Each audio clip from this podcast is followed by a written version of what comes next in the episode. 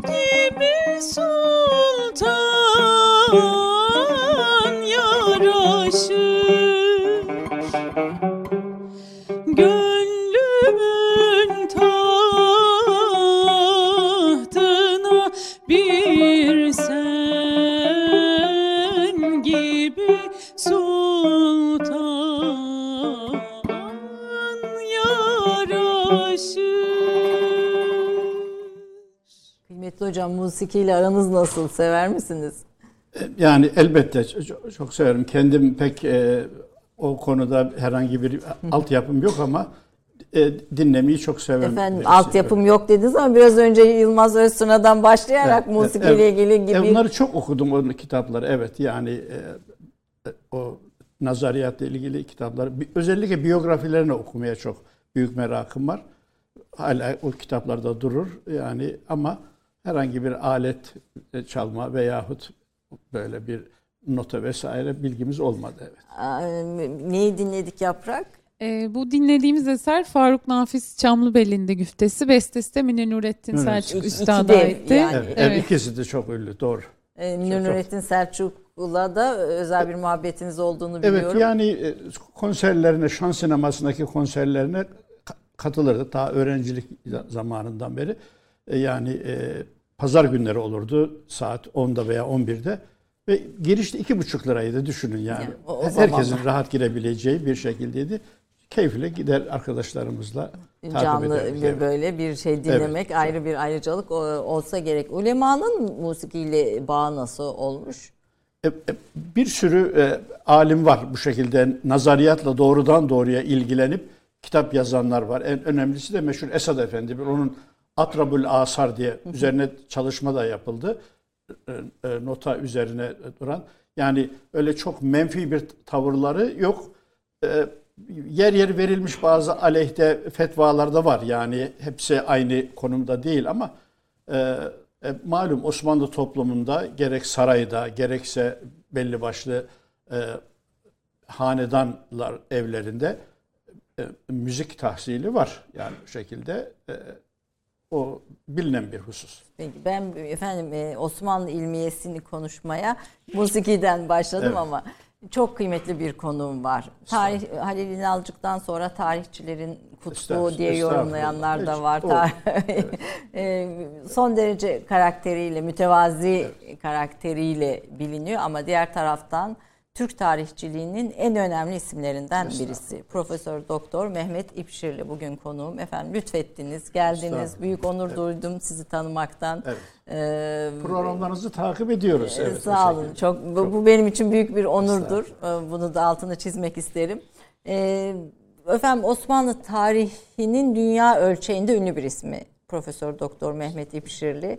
Ee, birazdan özgeçmişini böyle çok kısa bir değinilerle vereceğiz ama o böyle onun yaptıklarını, tarihçiliğe katkılarını anlatmaya yetmez. Ben sadece e, İlber Ortaylı'dan bir cümleyle hocamı e, tanıtarak başlamak istiyorum. Ondan sonra Osmanlı İlmiye Sınıfı alimleri, Osmanlı tarihçiliği üzerine e, son derece güzel ve aslında dün bugündür, bugün dündür de diyebileceğimiz e, atıflarla güzel bir sohbet olacak. İlber Ortaylı diyor ki İpşirli'ye klasik medrese geleneğine uyarak İpşirizade derim. Biraderimiz hitabını da ilave ederiz. Arapça bilgisinin sağlamlığı, Farsçasının yeterliliği nedeniyle Osmanlı Türkçesi metinlerini bizim neslin içinde en rahat değerlendiren odur. İpşirizade az değil ağırdan ağıra titizce çok şey yazan, çok dolu konuşan bir tarih bilginidir hiç göstermediği heccav bir tarafı vardır. Yani bu heccav hicivden evet. E, geliyor. E, yani bazı özel konuşmalarımızda onun da bazı böyle e, değerlendirmeler yapardık. Herhalde ondan dolayı yoksa öyle bir güçlü bir tarafımız. Ama sizi tanıyan, evet. programa çıkacağınızı bilen ve tanıyan birçok dostunuzla da konuştuk. Onlar da bu bu, bu yönünüze son derece ya bu yönünüzü söylediler. Onunla konuşmak, onu okumak kadar keyiflidir. İnsanın bilgi ve düşünce dünyasına kazandırır. E, tarihi Selanik'i, tarihi Naima, Osmanlı tarihinin en önemli iki kaynağı günümüz Türkçesine kazandırılmasını sağlamıştır. Sadece o da değil efendim. Yüz ciltlik kadı sicilleri, Diyanet İslam Ansiklopedisi'nin bugüne gelmesi, İstanbul Üniversitesi'nde arşiv bölümünün evet. açılması gibi birçok hizmetlerini de sayacağız. En son Osmanlı İlmiyesi kitabı çok yeni yayınlandı galiba bu kitap değil mi evet, hocam? Evet. Şu, şöyle ben şuradan ikini göstereyim. E, fakat çok kısa sürede e, biten, ikinci baskıya geçen nadir kitaplardan birisi. Ben de e, okurken e, bu kadar akıcı ve bu, bu kadar güzel bir e, tarih anlatılır e, diye tekrar ilave dipnot düşürmek istedim. Haddim olmayarak efendim. Ee, önce sizi tanıyarak başlayalım her zaman olduğu gibi. Ee, Kayseri doğumlusunuz. Ee, bir özgeçmiş hazırsa onu verelim mi? Ee, ama medrese e, geleneğini araştırırken evet. sizin de bir medrese geçmişiniz var. Evet. İsterseniz medrese olan ilginiz evet. ve sizin medreseyle hemhal oluşunuzla evet. başlayalım. Buyurun efendim. Yani şimdi bu e, medrese tabiri gerçekten oturmuş bir tabir ama aslında ne Osmanlı döneminde ne de işte e, Cumhuriyet'in ilk yıllarında öyle medreseden ziyade medrese programı demek lazım. Yani bir medresenin çok oturmuş, yerleşmiş bir müfredatı var. Günümüzde program diyoruz. Okunan kitaplar var. Onlar da gayet e, standart hale getirilmiş. Adeta okuna okuna kristalleşmiş kitaplar. E, bu gelenekten bahsedilirse doğru. Şimdi e, eski o sistem Cumhuriyet'in ilk yıllarında da işte bazen biraz böyle takipata uğrayarak bazen özellikle 50'den sonra rahatlamış bir şekilde dersler okutuldu. Gerçekten şimdi 16-17. E, yüzyılda okunan kitapları biliyoruz. Bize de o dönemde aynı kitapları okutuyorlardı. Yani e, çok fazla onlardan istifade ettik diyemeyiz. Çünkü böyle şöyle yapacağız, böyle Kayseri'de yapacağız Gevher, diyorduk. Ama Gevher hepsini, Nesibe Medresesi'nde devam eden bir geleneğin e, gelenek, öğrencisi o program, oldunuz. Yani evet. medrese müfredatı programını, oradaki atmosferi, çünkü medresede e, konuşulan konular vesaireyle ilgili bilgiler var. Aşağı yukarı onların hepsini e, e, görmek mümkündü. Kaç yaşında bu başladınız bu söylediğiniz? Yani 56 yaşında, şey pardon e, 1956 yılındaydı Yılında. bu şekilde. Bizim evimiz e, Gevher Nesibe Medresesi'ne bitişik. Evimizin arka duvarında koca koca böyle ta- taşlar vardı. Yani ki dünyanın ilk tıp medresesi olduğunu evet, sonradan evet. öğrendik. Her 14 Mart'ta da orada e, kutlamalar olurdu. Biz de e, medresenin damından seyrederdik. Ama hala ne olduğunu bilmiyorduk. İşte Dünya Tıp e, Bayramı vesaire imiş sonradan. Dolayısıyla bir de evimizin yakınında Raşid Efendi Kütüphanesi. O da çok ünlü bir kütüphane. Kendisi Reisül Kitap çok esaslı kitapları toplamış. hep çalışmaları da oraya giderdik. E, yani kendi derslerimize çalışırdık ama o sırada turistler gelir e, böyle bazı e, Zeki Velidi vesaire gibi hocalar oralara gelir. Kitaplara çalışırlardı. Bir de oranın müdürü vardı. Naci Bey'di. Bizim hocamızın da medrese arkadaşıymış Naci Bey. O da bize evladım işte şunu yapın bunu yapın gibi yol gösterdi. Onların şimdi ne kadar böyle bende iz bıraktığını e, şu, şu anda anlıyorum yani hakikaten onların her bir sözü sanki bir kuralmış gibi, bir e, temel ilkeymiş gibi zihnimize yer etmiş. Yani e, klasik medrese müfredatını çok küçük yaşlardan itibaren evet, gördük o, o şeyleri. 7 evet. yıla yakın evet. galiba evet. bir, bir, evet. bir süre o müfredatın evet. içinde bir eğitim gördünüz. Evet. İlkokul eğitimin ilkokul ve İlkokuldan sonra ben İmam Hatip Okulu'na gidiyordum. İşte o sırada e, hafta sonları ve sabahleyin erken saatlerde bu dersler yapılırdı. Genellikle 45 dakika olur her bir ders. İşte önce e, fıkıhla başlar. Mültakal Epur gibi, Kuduri gibi kitaplar olur. Ondan sonra tefsirden işte bir bahis okut, okuturlar. Arkasından e, hadis pek okutulmazdı. Daha çok hadisi ezberlememizi söylerlerdi. Sonra e, şey, böyle kelamla ilgili falan kitap okurlar. Ama ben bunları böyle okudum, özümsedim falan demiyorum. Sadece bulundum. Çünkü e, derslerimiz, var, derslerimiz vardı, şeylerimiz vardı ama onları çok keyif aldım o derslerden. Sonra İstanbul'a gelince benzer şekilde böyle çeşitli hocaların özel derslerine de devam ettik. Bütün mesele değerlendiremediğimin üzüntüsünü duyuyorum gerçekten. Ya, Çok daha iyi değerlendirilebilirdi o o dönem. Bence evet. bence müthiş evet. bir değerlendirme evet. ve e, sonrasında öğrencilerinize de büyük bir evet. şey bırakıyorsunuz. Bir gelenek bırakıyorsunuz. Ee, Yüksek İslam Enstitüsü, e, evet. Ömer Nasuh Bilmen, Nihat Sami Banarlı, Mahiriz gibi hocalarla bir, bir dönem. Sıra arkadaşınız Ahmet Yaşar Ocak. Evet onlarla beraber. E, bir de İstanbul Hukuk tıp eğitiminiz var sizin. O bir böyle bir e, maceraydı gerçekten. İslam Enstitüsü'ne devam ederken e, lise dip, İmam Hatip Okulu'yla oraya girmiştik. Lise diplomasımız da vardı. Girdim sınava. E, hukuk fakültesi önce e, kaza, oldu.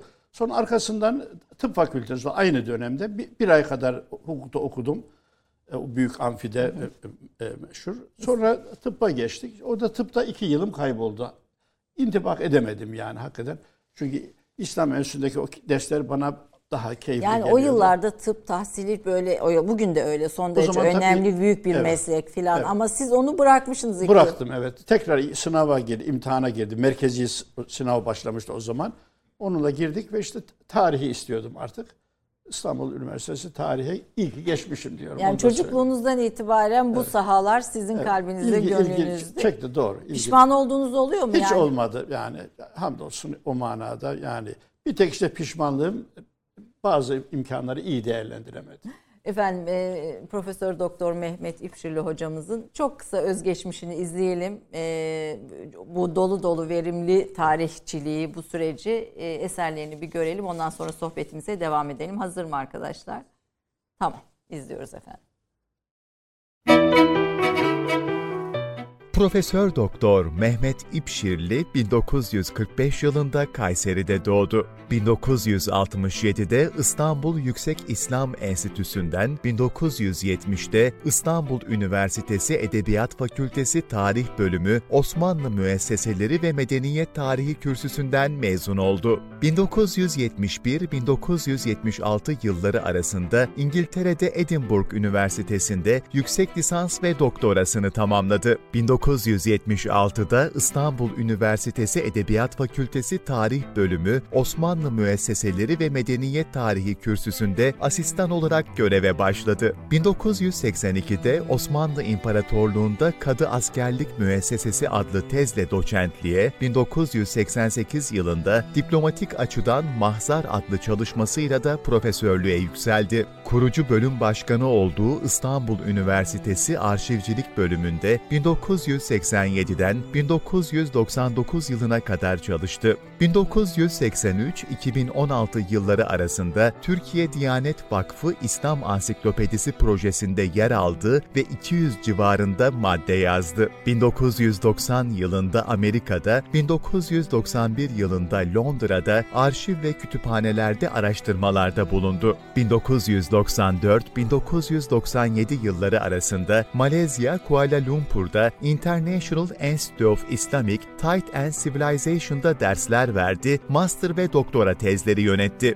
1999-2015 yılları arasında Fatih Üniversitesi Tarih Bölümünde öğretim üyesi olarak çalıştı. 2015'ten itibaren İstanbul Medipol Üniversitesi İnsan ve Toplum Bilimleri Fakültesinde öğretim üyesi olarak çalışmaktadır. Osmanlı tarihinin önemli kaynaklarından Tarihi Selaniki ve Tarihi Naiman'ın çevirisini yaptı. 100 ciltlik Kadı Sicilleri Projesi'nin bilim kurulunda görev yaptı. Profesör Doktor Şevki Nezihi Aykut, Profesör Doktor Abdülkadir Özcan'la birlikte Tarihi Cevdet'i çevirdi ve yayına hazırladı. Muhammed Davut et-Tamimi ile birlikte Efkaf ve Emlakül Müslimin fi Filistin kitabını yazdı. Son olarak Osmanlı İlmiyesi kitabı yayımlanan Profesör Doktor Mehmet İpşirli çok sayıda makale ve bildiri kaleme aldı. Türk Tarih Kurumu şeref üyesi olan Profesör Doktor Mehmet İpşirli 2018 yılı tarih ve sosyal bilimler alanında Cumhurbaşkanlığı Kültür ve Sanat Büyük Ödülü'ne layık görülmüştür.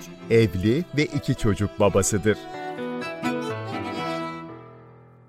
Müthiş bir katkı tarihçilik bilimine. Ee, tarihin içinde de çok özel bir alanı seçiyorsunuz. Osmanlı müesseseleri üzerine Evet. seçiyorsunuz. Mezuniyetimiz oradan Oradan. yani İstanbul Üniversitesi'nde ilk defa orada kurulmuş. Rahmetli Tayyip Gökbilgin hocam ku- kurmuş ve konu olarak Osmanlı müesseseleri üzerine idi. Oradan mezun olduk. O çok az kişinin seçtiği bir bölüm. 5-6 18 kişi O idik. kadar. Hocayla böyle karşılıklı ondan çok istifade ettik tabii o, o manada.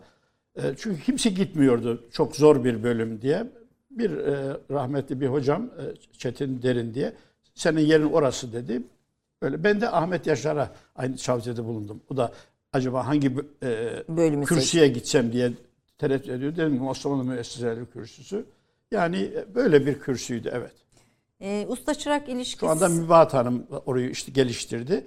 Şu anda da devam ediyor o kürsü ama Mübahat- birçok Türkiye'de açıldı. Moda oldu adeta. Hemen hemen her tarih bölümünde bu kürsü var. Evet. Ee, siz ilklerden birisiniz ve buralardaki usta çırak ilişkisinin kendi eğitiminize çok etkisi olduğunu söylüyorsunuz. Aslında bu Evet. biraz usta çırak ilişkisinin de altını çizmek isterim tarihçiliğin e, Evet. içinde. Yani sistem öyle bizim e, sistemimizde hakikaten e, usta çırak ilişkisiyle oluyor. Yani eğitim tarihimize baktığımız zaman gerek e, işte medresede gerekse e, devlet dairelerinde günümüzden farklı olarak eskiden devlet daireleri Osmanlı döneminde aynı zamanda bir mektep gibiydi. Oraya alınan bir genç e, aday yani bir günümüz tabiriyle memur diyelim bir üstada bağlanır ve hem e, oraya gelip gidenlerin işlerini e, hallederdi hem de kendisi devamlı olarak e, ustasına hazırladığı metinleri gösterir. Ve böyle bir e, sağlam bir gelenek. Bu dergahlarda da aynı, esnaf teşkilatında da aynı usta çırak ilişkisi olmuş. Ama bunun nasıl çalıştığına dair çok fazla bir şey yazmamışlar. Bizim en büyük eksiğimiz bu. Yani bakın bir, burada bir parantez açarak başka bir konuya temas etmek isterim. Osmanlı'da memuriyetler belirli sürelerle verilirdi. Yani bir yere atandığı zaman emekliliğe kadar kalmaz. İki yıllık idi. En fazla iki yıllık. Bir yıllık olanlar da vardı. Büyük memuriyetler bir yıllık, orta ölçekli memuriyet bir iki yıllık idi. Erzurum'a diyelim ki defterdar olarak tayin edilen bir e, eyalet defteri kişi iki sene sonra Bosna'ya tayin edilirdi. İki sene sonra bakarsanız Şam'a tayin edilirdi. Böyle buralara gitmek tabii çok büyük bir e, e, e, tecrübe kazandırıyor idi. Ülema, yani bilginler böyleydi, kadılar, e, müderrisler. Se- seyahat bütün etmek- sistem. evet. Bütün sistem böyle. O günün zor şartlarında genellikle ailelerini götürenler oluyordu, götürmeyenler oluyordu belki gittikleri yerlere.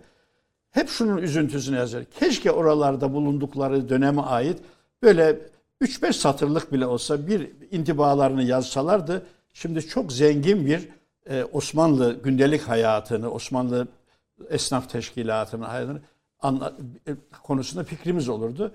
Ya- yazılmamış yani bu ihmal edilmiş. E, Siz Osmanlı ilmiyesi üzerine yazarken dikkatimi çeken şeylerden birisi Osmanlı ilmiyesi nedir filan onlara şimdi geleceğiz ama E, medreseden mezun oldukları medrese değil hocayı söylerlerdi. Evet, evet. Hocaları bir diğeri de seyahat yani o dönemin e, insanının Olmazsa olmaz. alimin bir alimin Evet, evet. ilim sahibinin Evet, olmazsa evet. olmazının seyahat olduğunu söylüyorsunuz. Yani o e, bu tem, sistemin hoca üzerine oturduğu çok açık. Bütün e, icazetnamelerde hangi hocadan hangi dersleri hangi bahse kadar bir de e, kitabın tamamı da çoğu zaman okunmuyor belli bir bölüme kadar.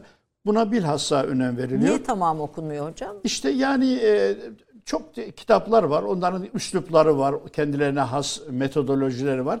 Belli bir süre sonra bir başka kitaba geçiyor. Bunu da yazıyorlar icazetname. Diyor ki Buhari'yi de Kitabül e, imana kadar okuduk. Şu, şu hocadan okudum. Şuraya kadar olanım şu oda- odan okudum gibi. Yani aynı kitabın içinde bölümleri de farklı hocalardan evet, okuyabiliyorlar. okudukları oluyor oluyor o şekilde ve bir de e, ilim geleneğindeki silsileyi veriyorlar. Bu da olmazsa olmaz icazetler için. Benim hocam falandan okudu, o falandan okudu. Çoğu zaman Fahrettin Razi'ye veya Gazali'ye kadar bazen e, belki biraz aşırı kaçan şekilde Hulefai Raşidine kadar Hazreti Ali'ye falan gittiği oluyor. Sistem böyle bir sistem olmuş, oturmuş.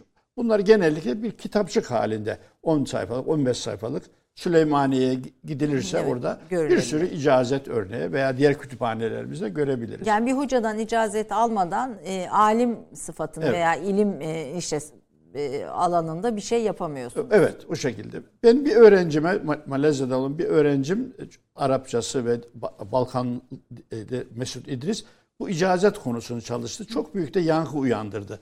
Çok iyi inceledi. 10 tane Balkanlarda yapılmış e, hazırlanmış icazeti inceledi. Orada da gördük ki yani oldukça oturmuş sağlam bir e, sistem ama istismar edildiği de olmuş. Yani hoca benim daha çok talebim olsun düşüncesiyle bazı kimselere böyle icazet verdiği de oluyor. Yani Yani, sahte- her konuda olduğu gibi burada da kötüye kullanma var maalesef ama bu kaçınılmaz bir şey. yani. Ee, Şimdi Edinburgh'da İngiltere'de e, biraz kazaskerlik ve Osmanlı ilmiyesi üzerine çalışmaya başlıyorsunuz. Doktora teziniz zaten bu, bu sahanın üzerine. Ee, Dışarıda bu konunun aksi pozisyonun yani bu konuyla ilgi nasıldı yurt dışında yabancılar içinde? Sonra da Osmanlı ilmiyesi dediğimizde biz ne anlıyoruz, ne anlamalıyız? Osmanlı il- ilmiyesinin Enderun'dan farkı nedir? evet. Ee, Bunları bir dinlemek isterim sizden. Yani e, bu ilmiye konusuna batıda da çok uğraşılmış. Yani onların böyle sistematik çalışmaları bizden daha önce. Yani biliyorsunuz bu oryantalizm dediğimiz veya e, müsteşrikler dediğimiz e, alan ta 16. 15. 16. yüzyılda başlıyor ve çok büyük e, emekler veriyorlar. Yani öyle insanlar o, o gördük, öyle insanların e, hayat hikayesini dinledik ki adam e, yani evinden işine, enstitüye, enstitüden eve gidip geliyor ve e, hiç e, başka bir şey gözleri görmüyor. E böyle olunca Hayatında da başka bir şey yok anlamında Yok söylüyorsun. o anlamında oluyor. Ben e, bununla ilgili daha önce de böyle anlattım. Bir kısa bir anekdotu anlatmak isterim. Çok kısa bir anekdot. Elbette buyurun. Bizim İstanbul Üniversitesi'nde yıllarca hocalık yapmış Helmut Ritter diye bir profesör vardı. Arap edebiyatı profesörüydü kendisi. Ta Birinci Cihan Harbi'nden beri subay olarak gelmiş. Burayı sevmiş. Buralarda kalmış. E, Benim de Arap Fars'tan sertifikam vardı. Arapçadan. Ama biz derslerine giremedik. Kısmet olmadı. O Ramazan Şeşen arkadaşım halen e, e, çalışmalarını sürdüren anlattığı kendisi uzun yıllar burada kaldıktan sonra bir ara Almanya'ya gidiyor. Almanya'da varınca hocasını da bir ziyaret etmek istiyor. Hocası da Karl Brockelmann. Çok ünlü bir dünya çapı altı büyük ciltlik Arap edebiyatı tarihini yazmış. Tarihül Edebil Arabi'yi. Onu ziyaret etmek istiyor. Anlatmış bunu Ramazan'a. E, kendi şehriyle e, Hamburg şehri arasında 400 kilometre var. O günün şartlarında bu dedim yedi 40'lı yıllarda trene biniyor gidiyor oraya. Telefon telefon etme imkanı yok. E, Enstitüye gidiyor. Doğru evine falan da gitmez. Çünkü biliyor ki orada. Görünce Karl Brockelmann, e, Helmut Ritter'i o Ritter sen mi geldin diye bir, bir kucaklaşıyorlar. Yalnız sana 10 dakikadan fazla ayıramam diyor. Benim çünkü Kaç saat gelmiş ona bir- rağmen. Tabii hocam ben yüzünüzü görmem, sağlığınızı görmem bana e, dünyalara bedel falan. diyor. Tam diyor 10 dakika oturdum oğlum. Ondan sonra tekrar 400 kilometre geri geldim. Gerçekten böyle insanlar var. Bizde de böyle insanlar var. Siz de biraz böyle çalışan Mesela- birisiniz Yok, benim- duyduğum kadarıyla. Çok da okudum. kendimizi değil ama çok e, böyle kimseler var. Hakikaten yani bilimle hemhal olmuş, e, işinden başka bir şeyle ilgilenmeyen kimseler oluyor. Evet. Tarihçiliğin olmazsa olmazını bu e, E, olarak Biraz öyle yani şöyle bir söz vardı bunu e, çok küçükken söylerlerdi ben hocamızın sözü zannederdim. Oğlum ilim sen ona küllünü vereceksin o sana cüzünü verecek. Sen bütününle ona kendini bağışlayacaksın o da az bir şey verecek. Bunu yine bizim e, Ramazan Şeşen'e söyleyince dedi ki yani ben senin hocan onun dedi e, Cahiz'in sözü o dedi meşhur. Cahiz'in, 13. evet, yüz- şeyde e, alimlerin. 8. yüzyılda Cahiz'in sözü. Geçen gün Mahmut Kaya ile hoca ile sohbet ediyor. Onunla biraz zaman zaman dertleşiriz. Ee, söyleyince Aristo'nun sözü. dedi. Yani kimin olduğu belli değil. Aristo bunu çok açık söylüyor falan dedi. Demek ki gerçekten böyle. Yani siz ona bütününüzü verirseniz o size bir parçasını verir. Ee, Bu böyle yoksa ciddi bir şey yapmak. Evet. Geçen haftalarda kaybettiğimiz Mehmet Genç hocamızın Allah da gani rahmetli gani anarak rahmet- onu da Allah seyrettim, rahmet etsin. Evet. Onun da bir sözü O var. işte ya. verenlerden Evet, oydu. o. yani, yani e, örnek istiyorsanız örnek oydu. Evet, onun için biz tam bu içinde söylediğimizi temsil ediyor. Efendim kısa bir reklam arası. Ee, ondan sonra Profesör Doktor Mehmet İpşirli ile Osmanlı ulemasının ilmi sınıfını konuşacağız efendim. Benim merak ettiğim çok soru var önümdeki notlardan belli. İnşallah süremiz yeter. Kısa bir reklam arası. 30 saniye reklam arası. Türkiye'nin tek haftalık haber dergisi Gerçek Hayat, gündemi yakından takip ettiği dosya ve röportajlarıyla her pazartesi okuyucusuyla satış bayilerinin raflarında buluşuyor. Gerçek Hayat artık sayfalardan dijitale taşıyor. Sayfalara sığmayan yazılar, röportajların perde arkası, interaktif içerikler. Gerçek Hayat artık size daha yakın. Tüm içeriklerden ilk haberdar olmak istiyorum diyenler. Gerçek Hayat, GZT'nin sosyal medya hesaplarına davet ediyor. Reklam arası sona erdi.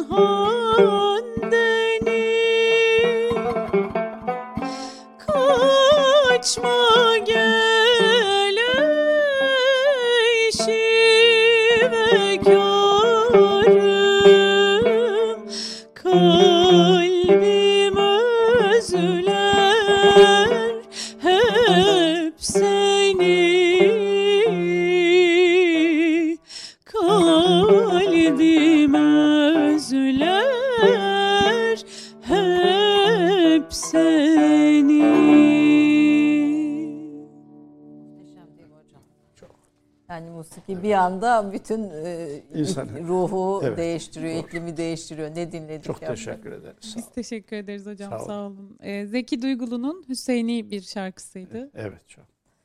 Fur- Furkan Resiloğlu'nu zikretmiyorum ama yani onun Evet. tamburu da ayrı Güzel bir. taksimiyle Evet, başladık. Onun Evet. çok çok güzeldi. Çok çok teşekkür ediyoruz. Ee, bu arada biz reklam aralarında da tabii hocamla sohbet ediyoruz. Her ne kadar musikten anlamıyorum diyor idiyse de nazariyat ve musiki Evet. konusunda derin bir bilgisi var ama hocam çok çok derin bilmediği Estağfurullah. bir konu e, olduğunu düşündüğü için böyle diyor efendim. Musiki konusunda da aslında son derece e, önemli Yani bir isim. biyografilerini okumayı ve onların birbirleriyle olan e, böyle dostluklar, o konulara Hayran çok- olduğunuz Evet, var mıdır evet, böyle evet. o biyografilerin içinde? Yani e, e, hemen hepsinin iyi tarafları var bilmiyorum. Yani var o şekilde be- be- Bu- bu- beğendiğim. şimdi iyi- hepsinin iyi tarafları var dediniz. Tarihçi olarak yani Evet. sonuçta bütün vakıf olduğunuz eserleri itibariyle e, böyle kahramanlarınız var mı? Yoksa iyi ve kötü hepsini bir arada mı bulundur? Yok öyle bir e, o şekilde değil ama tabii mesela şimdi e, tarihçilik konusunda mesela Kemal Paşazade 16. yüzyılın e, çok böyle hayranlık duyduğumuz e, e, hukukta Ebu Suud Efendi e, vesaire gibi böyle hakikaten örnek alınacak bir insan. Günümüz şey açısından da uzun çarşılı e, İbrahim Hakkı Uzun Evet, Çarşı. çok İsmail Hakkı Uzun İsmail, Çarşı hakikaten pardon. çok e, müstesna bir insan. Evet. Hem her bütün hocalarımız da onu takdir ederdi. Ben İnalcık Hoca'ya sordum. Onun üzerine bir iki biyografi yazmıştım. Eğer Uzun Çarşı'nın kitapları olmasaydı biz bu konuma gelemezdik dedi. Rahmetli. Bir- onun onun 1965'te yayınladığı kitap bu sahada ilk İsma, Evet, e, İsmail hala Uzun hala temel rehber durumunda evet aşılmış değil. Yani o, onun öncesinde hiç yok bu sahada. Onun öncesinde böyle çok e, e, kısa makaleler var. Yani o sahayı derleyip toparlayıp bir e, araştırma alanına sokan uzun çarşılı olmuş. Diğer eserleri gibi. Diğer eserleri de öyle.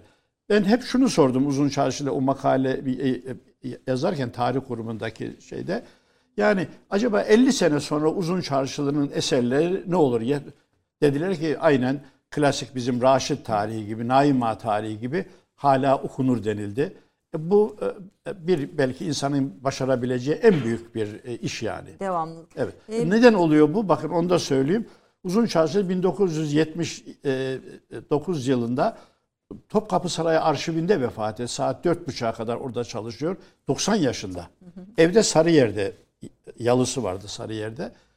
90 yaşına kadar orada olduğu halde orada çalışıyor. O gün 4.30 civarında bir böyle e, çıkacağı sırada fenalık geçiriyor ve hemen bir e, araba, şey, ambulans falan çağırıyorlar ama rahmetli oluyor. Yani durduk yere de yazılmıyor o eserler. Mesela bu, bu Evet. adanmışlık istiyor Evet, diye. evet. Adanmışlık Yani bir ömür e, bir vermiş. ömür adan adanmışlık istiyor. E, Osmanlı tarih yazımı ve kaynak eserleri yani Osmanlı ta- tarihçilik üzerine de bir iki görüşünüz, yorumunuzu Hay hay. almak isterim. E, e, yine söylediğiniz bir şey e, bir diğer cephesiyle bir hani bizim kendi tarihimizde derinleşmek, bir diğeri de bir Türk'ün dünya tarihi yazması Evet, üzerine evet. E, de evet. görüşleriniz O da var. bir kanayan yaradır. o yani. da bir Evet. kanayan yara. İkisini de bir arada değerlendirmek isterim. Buyurun. Yani tarihçiliğimizde güçlü bir e, gelenek var. Yani bizim Osmanlı dönemine baktığımız zaman daha önce İslam dünyasında bu çok erken tarihte başlamış. Yani düşünün hemen e, asr saadetten sonra Taberi, Vakidi, Mesudi dünya tarihleri yazıyorlar. Çok e, mükemmel eserler vücuda getiriyor. Böyle 3-5 tane de değil. Çok sayıda o şekilde. E, Osmanlı'nın hemen her alanda olduğu gibi tarihçilikte de o eski mirası çok güzel al- alıyor, özümsüyor ve ona bir Osmanlı kimliği kazandırıyor. Yani bütün başarı bana sorsanız Osmanlı'nın nedir bu bu kadar övülüyor? O mirası çok iyi hiç reddetmeden alması, özümsemesi. Biz bu hatayı Cumhuriyet'te yaptık. Cumhuriyeti kuranları biz hep rahmetle anıyoruz. Böylesine koca bir büyük bir vatanı bize o milli mücadele kazanılmış insanımız, komutanlarımız hepsini rahmetle anıyoruz. Ama o kurucu neslin bir tercihi olmuş. Yani eskiyi e, görmemezlikten gelmişler. Tamamıyla e, bir tarafı. E, çok zor. Şimdi e, o kavramlar, o terimler, o e, e, e, e, dil zenginliği öyle üç günde, beş günde masa başında oturarak kazanılmış bir zenginlik değil. Yüzyılda, 16. yüzyılda mesela Türkçe hala e, gelişme safhasında e, şeylerde. Dolayısıyla Osmanlı'nın başarısı buradan geliyor. O eski mirası kendi e, gayretleriyle özümsüyor her alanda. Onu ona bir süre sonra da bir Osmanlı kimliği kazandırıyor. Yeni bir kimlik Öyle kazandırıyor. taklitte değil yani. E, iki, e, Tarihimizde iki dönüm noktası var. Bir e, Türklerin İslam'ı kabulü Evet. 9. 10. yüzyıllarda. İkincisi de 19. yüzyıldaki Tabii. batılılaşma Evet. hareketi diyorsunuz. Bu iki e, unsur tarihçiliğimizi nasıl etkilemiş? Evet yani orada sadece tarihçilikte değişmeyen hiçbir şey yok. Hemen hemen bütün sistem değişiyor Yani, yani. İslamlaşmadan önceki İslam- tarihimizi reddi. Yani E, unutuyoruz işte or, aynı hatayı orada da yapıyoruz. Yani geçmişte de biz çok büyük de- devletler kurmuş değil mi? Türkler, Hunlar, Tabii, Hun devleti, Hunlar. Göktürkler bir sürü de- devletler var. Medeniyetler geliştirmiş. Ama sanki biz e, 9. 10. yüzyılda Müslüman olunca onlar unutuluyor. İşte İslam'la ba- başlamış gibi oluyor. E, Benzer şey işte daha sonraki dönemlerde, Tanzimat döneminde, Cumhuriyet döneminde de olmuş oluyor. Ama şunu biliyoruz ki yani bu o, ismen bu söylenmese bile zihinlerimizde o eski kodlar var. Yani şimdi Osmanlı Devlet Teşkilatı'na bakıyorsunuz. Orta Asya'daki o devlet geleneğinde birçok unsur e, uygulanıyor. İsmi söylenmiyor. Zaten isminin o kadar söylenmesi de önemli değil yani. Mühim olan onun devam ettirilmesi o şekilde. Ama bu İslamlaşma ile birlikte her alanda değiş, isimlerimiz değişiyor, günlük hayatımız değişiyor, e, örf adetlerimiz değişiyor. Benzer şey 19. yüzyılda Tanzimat'ta oluyor. Ansiklopediye çok e, e, güz- güzel bir batılılaşma maddesi yazdırıldı. İlk B harfindedir yani 1980'li yıllarda. O zaman bu madde yayınlanınca bu makale uzmanlar işte Şükrü Hanoğlu yazdı, Mehmet Akif Aydın, Halis. Yani hep uzmanlara yazdırıldı bu e, Orhan Okay hocalar. İtirazlar geldi. Siz nasıl o dönemi batılılaşma dersiniz? E, ne diyecektik dedik? Çağdaşlaşma demeniz gerekirdi. E dedik e, gelin oturun ne yapıldığına bir bakalım yani bu şekilde e, şey ba- bakıldığında hak verdiler yani. Çünkü birçok kurum taklit ediliyor. Bunu da yadırgamamak lazım. Bir panik olduğu anlaşılıyor. Yani o ikinci Mahmut ve etrafındakiler şöyle bir e, sıkıntı var. Koskoca İslam devleti yani Osmanlı devleti ki o, o dönemde Sünni dünyayı yani neredeyse İslam dünyasının bütününe yakını temsil eden tek bir devlet var. Osmanlı devleti. Diğerlerinin hepsi sömürgeleşmiş. İran var, Osmanlı var. İran'ın ayrı bir önceliği var, ayrı e, hassasiyeti var. O ayrı. Osmanlı Avrupa'ya karşı, Rusya'ya karşı işte e, ve İslam dünyasının hamisi ama eriyor. Her gün bir felaket haberi yaşanıyor. Bunları gö- görünce ne yapabiliriz? Karşıdaki Avrupa o zamana kadar kefere vesaire diye hakir görülen Avrupa dev adımlarla ilerlemiş teknolojide, bilimde, sanatta. Onun üzerine zamanın darlığı ve panik sebebiyle o kurumlar taklit edilmeye, alınmaya başlıyor o şekilde. Ama uymuyor mu bize? Evet Fransa'daki kurumlar kendi içine çok tutarlı. Bize uymuyor. Bakıyorsunuz bir nezaret kuruluyor. Mesela İçişleri Bakanlığı'nın kuruluşunda her sene kurum e, Yenileniyor. yeni baştan şey, isimleri değişiyor. Biri diğerine bağlanıyor falan. Bunu e, örnek olarak veriyorum. Böyle bir değişiklik e, yaşanıyor. E, tabii bunun da çok ağır sıkıntıları oluyor. Yapılanlar kötü demiyorum yani o konuyu biraz çalışan birisi olarak mesela açılan mektepleri düşünelim. Medresenin karşısında mı? Çok başarılı kurumlar. Yani müfredatına bakıyorsunuz, devletin desteği var. Çok iyi insanlar yetişiyor. Ben Türkçe için bir örnek vermek isterim. Mekteplerde e, Türkçe der, Türk dili ve edebiyatı var. Ayrıca yazım sanatı ile ilgili kitabeti hususiye yani özel mektupları nasıl yazacaksınız? Kitabeti resmiye, devlete ait yazışma, kitabeti askeriye, askeriye ile ilgili yazışma, kitabeti diplomasiye var. Okutuluyor ders olarak. Bakın şimdi bizim en büyük sıkıntımız yazmayı hele bu şey çıktıktan sonra şu e, Sosyal medya. modern alete tamamen unu- unutuldu. Gerçi bu bizim sıkıntımız da değil. Avrupa'da da hep Dünyanın hocalar derlerdi şey. ki yani e, İngilizce ölüyor yani e, iki şekilde bir herkes İngilizce konuşuyor, İngilizcemiz yozlaşıyor. Bir de çocuklarımızın durumu falan derlerdi. Böyle bir durum var. Şimdi tarihçiliğimize eğer buradan dönecek olursak e, sağlam bir gelenek başlıyor. 15. yüzyılda e, e, özellikle Fatih devrinden başlayarak artık Osmanlı tarihi yazılmaya başlıyor. Ondan önce yok. Çünkü önce biraz bir kurulacak, olaylar birikecek ki yazılsın. Yazılmaya başlıyor. Hemen daha 10, 15. yüzyılın sonu ve 16. yüzyılın başında standart eserler yazılıyor. Türkçe olanları var, Farsça olanları var, Arapça olanları var. Tabii çoğunluk Türkçe. Evet. Çünkü Osmanlı Devleti bir e, Türk devleti. ona öncelik veriyordu. Özellikle öncelik veriyordu. 16. yüzyılda en başarılı örneklerini görüyoruz. Böyle belli başlı tarihler. Ama bunlar hep eski geleneğin yani İran ve Arap dünyası, İslam dünyasında geleneği Devam. özümseyerek bunu yapıyorlar o şekilde. E, daha sonra da türler artıyor. Şehir tarihleri yazılıyor, dünya tarihleri yazılıyor. Yaklaşık belki 30-35 tane böyle umumi tarih diyoruz veya dünya tarihi diyoruz. Hepsi orijinal değil. Ama en azından yazılmış. Mesela Ali'nin Künül Ahbarı var. Dört büyük cilt halinde. Bir dünya tarihi yazıyor. Onun yanında e, e, Mustafa Cenabi diye birisi El Aylem Zahiri yazıyor. Ben şimdi buradan bir öz eleştiri yapmak istiyorum. Bakın Buyurun. Cumhuriyetimiz kurulalı 100 sene oldu. Hala bir dünya tarihi yazamadık. Yani bir Türk'ün yazdığı bir dünya evet, tarihi. Evet, dünya yok. tarihi çok önemli. Yani bir medeniyet göstergesidir. Yani siz bir dünya tarihi yazarsan kendi değerlerinizi, kendi mensup olduğunuz aidiyeti merkeze alıyorsunuz.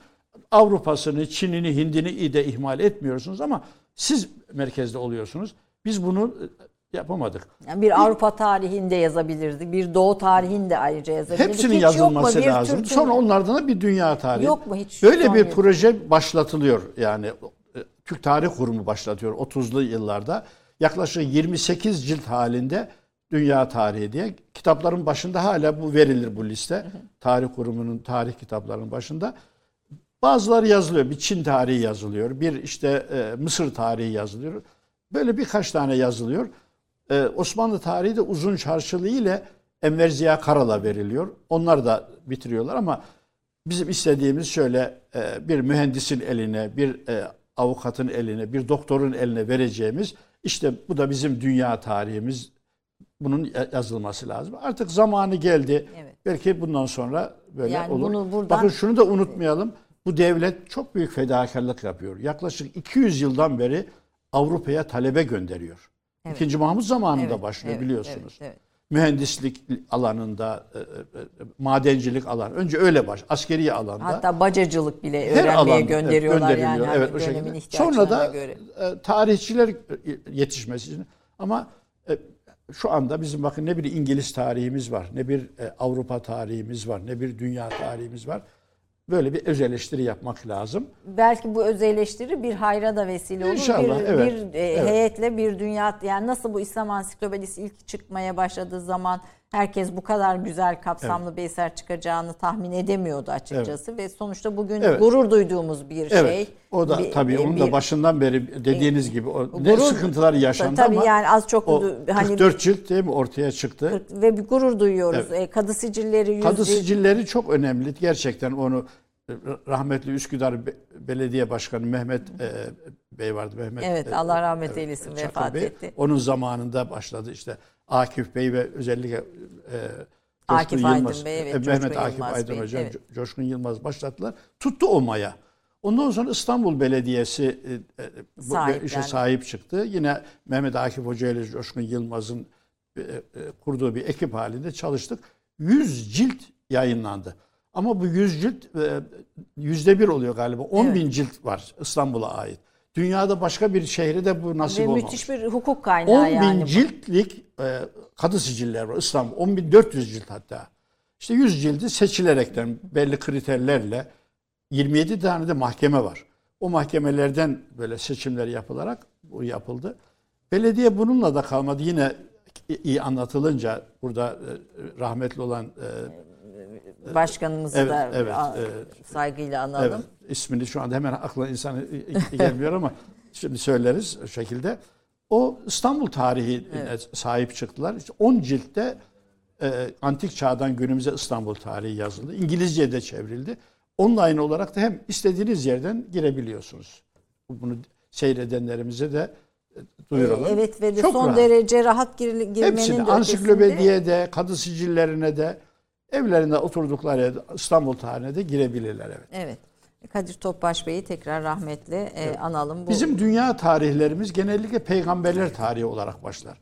Yani batıda galiba bunu ben birçok meslektaşıma onlar tam cevap veremediler. Onlar daha çok eski antik çağdan başlatıyorlar. Yani Yunan'dan başlatıyorlar. Bizde peygamberler tarihi ile başlar ve e, bütün o şey devam eder. Çünkü biz Müslüman olarak bütün peygamberler, eski peygamberlere inanıyoruz. Böyle bir Yani Evet. bu bunun tekrar altını çizerek Türk bir Türk ekibin yazdığı bir dünya tarihi e, yazdırmak e, İnşallah, artık tü- geldiğimiz noktada e, şart oldu diyelim. Umarım bunu e, proje olarak hayata geçiren birileri olur. E, Tarihi Cevdet e, bu Türkçe'ye kazandırdığınız önemli eserlerden birisi. Tarihi Na- Naima da öyle. Çok e, Tarihi Selanik'i var bir de. Balkan tarihini çok tarihçiliğe tabii önemsedim. İngiltere'deyken başladık Edinburgh'daki çalışmalarımızla. E, Tarih yazıcılığı zengin bir alan, e, verimli bir alan. Bu eserlerin birçoklarını Avrupalılar 18-19. yüzyılda yayınlamışlar. Yani hem de e, e, tenkitli neşir yaparaktan yapmışlar. Bizde bu çok e, ge- geç kaldı. İşte 20. yüzyılın sonlarında başladı doktora çalışmalarıyla bu alana girildi. Çünkü kaynaklar sağlam bir şekilde yayınlanmayınca yaptığınız Üzerine araştırmanın çalışmak. sağlam temeli oturması mümkün değil. Dolayısıyla bu, e, e, zengin bir tarih literatürüne sahibiz. Yani bunun gerçekten e, şey yapılması, e, duyurulması önemli bir şey yani. bu şekilde. Ee, Roma ile Roma İmparatorluğu en iyi mukayese edilecek gelenek Osmanlı geleneğidir diyorsunuz. Bunu hep hocalarımız da söylerlerdi. Daha sonra yaptığımız araştırmalarda bunu görüyoruz. Çünkü bir benzerlik var. Şöyle bir e, yani en basit e, tavrımıyla hakim olduğu topraklar aynı topraklar. Yani Roma bir İngiliz imparatorluğu gibi, Fransız imparatorluğu gibi yani deniz aşırı bir imparatorluk değil. Kendi merkezi var işte Roma ve çevresindeki genişleyebildiği kadar genişlemiş. Oraları o da bir vatan haline getirme çabası içerisinde olmuş. Osmanlı da bunu bu şekilde yaptı. Yani gerek hukuk sistemiyle e, geçenlerde e, Akif Hoca söyledi. E, çok önemli iki e, hukuk kodifikasyonu İstanbul'da yazılıyor. İşte o meşhur Justinianus'un e, o kod Justinianus'u ve bir de Ahmet Cevdet Paşa'nın öncülüğünü yaptığı Mecelle'nin İstanbul'da yazılması. Yani böyle bir şehirde de e, e, bulunuyoruz. Dolayısıyla yani birçok alanda bir benzerlik, kurumlarda benzerlik var. Her ne kadar biz yani Bizans'tan bir şey almadı deniliyor ise de böyle olmadığını daha sonra Fuat Köprülü de kendisi ya- yazdı. Birçok alanda be- benzerlik var. E, Vergi sisteminde, e, diğer uygulamalarda biz bunu e, görüyoruz evet. Bir de şunu söyleyeyim bakın Osmanlı e, şöyle bir gelişme oldu. E, 1071'de biz Anadolu'ya geldik. Malazgirt zaferiyle gelindi. E, Anadolu'yu Selçuklular dantel gibi işlediler. Yani düşünün gelen bir ordu herhangi bir altyapısı yok ama gelir gelmez buralarda medreseleri açtılar. Medrese deyip geçmemek lazım. Orada evet ilim tahsil ediliyor. Aynı zamanda bir meşruiyet kaynağı. Yani topluma benimsetiliyor yönetim. Onu e, bu şekilde. Anadolu'yu onlar Türkleştirdiler, İslamlaştırdılar. Aynı şeyi de Osmanlı Balkanlar için yaptı. Ama tabii 20. 19-20. yüzyıl çok kötü şartlar içerisindeydi. O e, Selçuklu'nun Anadolu'daki Başarısı o şey burada biraz gerçek. akamete Ee, uğradı. Siz Balkan tarihi konusunda da daha e, ciddi bir çalışma, daha önemli eserlerin yazılması gerektiğini söylüyorsunuz. Yeterli çalışılmadığını söylüyorsunuz. Şimdi bu ilim erbabı meselesine, Evet. Osmanlı ilmiyesine gelmek istiyorum. E, 15 ilmiye ailesinden söz Evet ediyorsunuz belli başlı Osmanlı. artık kökleşmiş. Şimdi ilmiye sınıfı dediğimiz bir zümre, Evet. bir muhit anladığım kadarıyla e, okuduklarımdan. Bu zümre ve bu, bu muhit nedir? İşte bu aile geleneği de nasıl bir şey? Yani bu ço- çocuktan e, babadan oğula Evet. e, tevarüs eden bir şey gelenek devam ediyor. Kızlar yok gördüğüm Evet. kadarıyla bunun içinde bir Evet de. o, o dönemlerde onlar da aileden iyi tahsil alıyorlar. Divan sahibi olanları var. Ama e, böyle bir medrese eğitimi gibi umumi bir eğitim değil. Aile ortamı içerisinde alıyor. Yalnız ailede de sadece o ailenin kızına değil. O şeyde olan, Muhitte. muhitte olan aile kızları. Çünkü sınıf ortamı oluşursa daha verimli oluyor. Daha e, böyle e, başarı elde ediliyor. Böyle bir eğitim var ama bunlar yazılmamış maalesef. O dönemlerde gönül arzu ederdi ki böyle şeyler kayda geçirilsin. İsimlerini bile bilmiyoruz. Şeyhülislam'ın üç oğlunun adını biliyoruz ama kızı da bir başka e, ilmi ailesinden bir e, gençle evleniyor. İsmi yok. Kızıyla işte Hüseyin Efendi evlendi deniliyor. Bu böyle bir saray içinde böyle bir şey bu durumlar var yani. Yani kadının adını eğitimde koyan padişah 2. Mahmut veya dan sonra O diyebiliriz. zaman evet işte o e, e, 19. yüzyılda başlayan bir sistem oluyor. 19. yüzyılda güzel okullar açılıyor ya işte. Gerek Mahmut zamanında gerekse Abdülhamit. Abdülhamit, zamanında Darül Muallimatil Aliye öğretmen yetiştiren, kadın öğretmen yetiştiren okullar vesaire açılıyor. Şimdi aileleri sordunuz konuyu Evet ben bence Mehmet İpşirli hocamın. O- konusunun o bir- arasında gördüğünüz gibi bir küçük bir şey. bir küçük kadın gündemi parantezi hemen Evet. soktum. Ben, Buyurunuz e, efendim. şey. İlmi ailelerini. Evet. Yani e, ilim bir gelenek iş olduğunu hep, hep söyleniyor. Bunu e, kaynaklarımız da söylüyor. O dönemde yapılan tartışmalarda da zaman zaman bunun e, bu konuşmalara şahit oluyoruz. E, ve bütün meslekler aslında babadan oğula geçiyor. Ama en çok rağbet edilen meslek ilmiye mesleği. İtibarlı bir meslek. E, dünyalığı oldukça iyi yani gelir kaynakları hem vakıflardan önemli ölçüde istifade ediyorlar hem de devletin birçok imkanlarından istifade ediyorlar. Dolayısıyla özellikle ilmiyede bir babanın, bir kazaskerin, bir İstanbul kadısının dört oğlu varsa dördü de o e, alana intisap ediyor. Güzel bir şey bu. Bunu yadırgamamak Bir lazım. ilmi dediğimiz şeyin ama başlıkları var. Yani işin hukuk tarafı var, E, bürokrat, tabii e, çok memur e, tarafı, bir yönetim. özellikle üç alana tekel kurmuşlar. İnhisar eski tabirle tekel. yani ilmiye sınıfı E, tekel teke- kurmuş. tek üç alanda tekel. Bir yargı. A'dan Z'ye bütünüyle onlara. Hariçten birisinin girmesi mümkün değil. Eğitim alanında tekel var. Bir de diyanet alanında yani belli başlı camilerin Dini imamları, vaizleri, ha- hatipleri hep ilmiyeden oluyor. Ama özellikle hukuk ve eğitim alanındaki tekel tabii çok e, önemli. Yani bilhassa hukuk dendiği zaman tabii akan su duruyor. Böyle bir eğit şeysi var. İstihdam alanları vesaireleri var. Çocuklar intisap ediyorlar. Babasının kütüphanesinden o dönemde şimdiki gibi evlerde kütüphane yok. Evet. Şeriye sicillerindeki terekeleri çalışan hocalarımız bilhassa İsmail Hoca çok, Erünsal çok çalıştı. E, çok az e, kitaplar oluyor ama bir alimin evinde var bir, bir kitap. Onu tevarüs ediyor. Bu şekilde. Oğluna kalıyor. Ev kalıyor. Ondan daha önemlisi babasının muhiti var. Evde de şimdiki gibi değil o zamanlar çok sık toplantılar oluyordu şeylerde. O toplantılarda sohbetler ediliyor, konuşuluyor. E çocuk da daha o yaşta bu imkana sahip oluyor. Sade bir vatandaşın bunlardan e, Haberdar nasipdar olması. olması, haberdar olması mümkün değil. Bu, bu tarafları iyi. Ama bir hata ya- yapılmış. Bu o işte telafisi mümkün olmayan bir hata. İkinci Murat e, ilme bir teşvik olsun. e, daha da ilmiye e, sınıfı Gelişsin. güçlensin düşüncesiyle bir ayrıcalık tanıyor. Bir aileye, Fenari o zaman zaten tek Molla aile- Fenari ailesi. Molla Fenari ailesine, Şeyhülislam ailesi.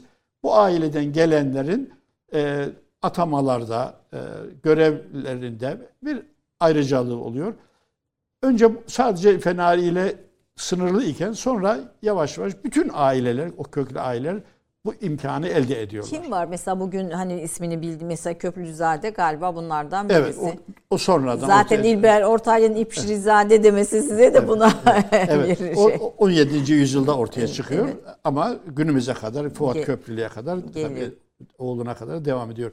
İlk aile Çandarlı ailesi. Çok ünlü bir aile. Çok büyük de hizmet Bugün etmişler. Cengiz Çandar'a kadar uzanan Onu bilmiyorum. Öyle dendi ama e, vardır Evet. herhalde ailesi. ilgisi olması lazım. Bu aile Türk ailesi medrese tahsili yapıyorlar. Sonra e, müderrislik, kadılık, vezirlik ve vezir-i azamlık şeklinde kanuni e, şey e, Fatih'e kadar devam ediyor aile. E, bu ailenin en önemli özelliği bir vezir ailesi olarak tanınıyor. Uzun Çarşı'nın hanımı vardır rahmetli e, Safiye Hanım. O Çandarlı ailesine mensuptu. Eşine e, yani hanımına olan saygısından dolayı bir kitap yazdı. Çandarlı Vezir Ailesi diye. Bunu da kendisi şöyle Evet. e, hanıma Bu, bulabiliyor muyuz? Var mıdır kitap? Var kitap var. Ve Bu kitaplar tarih Tarih, kurumu kitap evet. olduğu için 5-10 liraya da evet. satılıyor. O kadar da e, ucuza satılıyor. Sonunda da şecere var. Ta Hayrettin, Halil Hayrettin Paşa'dan Safiye Hanım'a kadar gelen galiba oğulları var Uzun Çarşı'nın e, Oktay Bey vesaire e, bunlar o şekilde Devam şey yapılıyor. evet. Onunla başlar ama diğerlerine de intikal ediyor. Bakın İnalcı'nın bir sözünü hep hatırlarım. Yani kurucu aile Osmanlı ailesiydi. Hanedanı aile Osman ama vezir ailesi olarak Çandarlı'nın da çok büyük hizmeti olduğu dedi. Bu başlıyor. Sonra Fenari Zadeleri geliyor. Arkasından işte e, Molla Hüsrev'in ailesi, daha sonra Ebu Suud ailesi.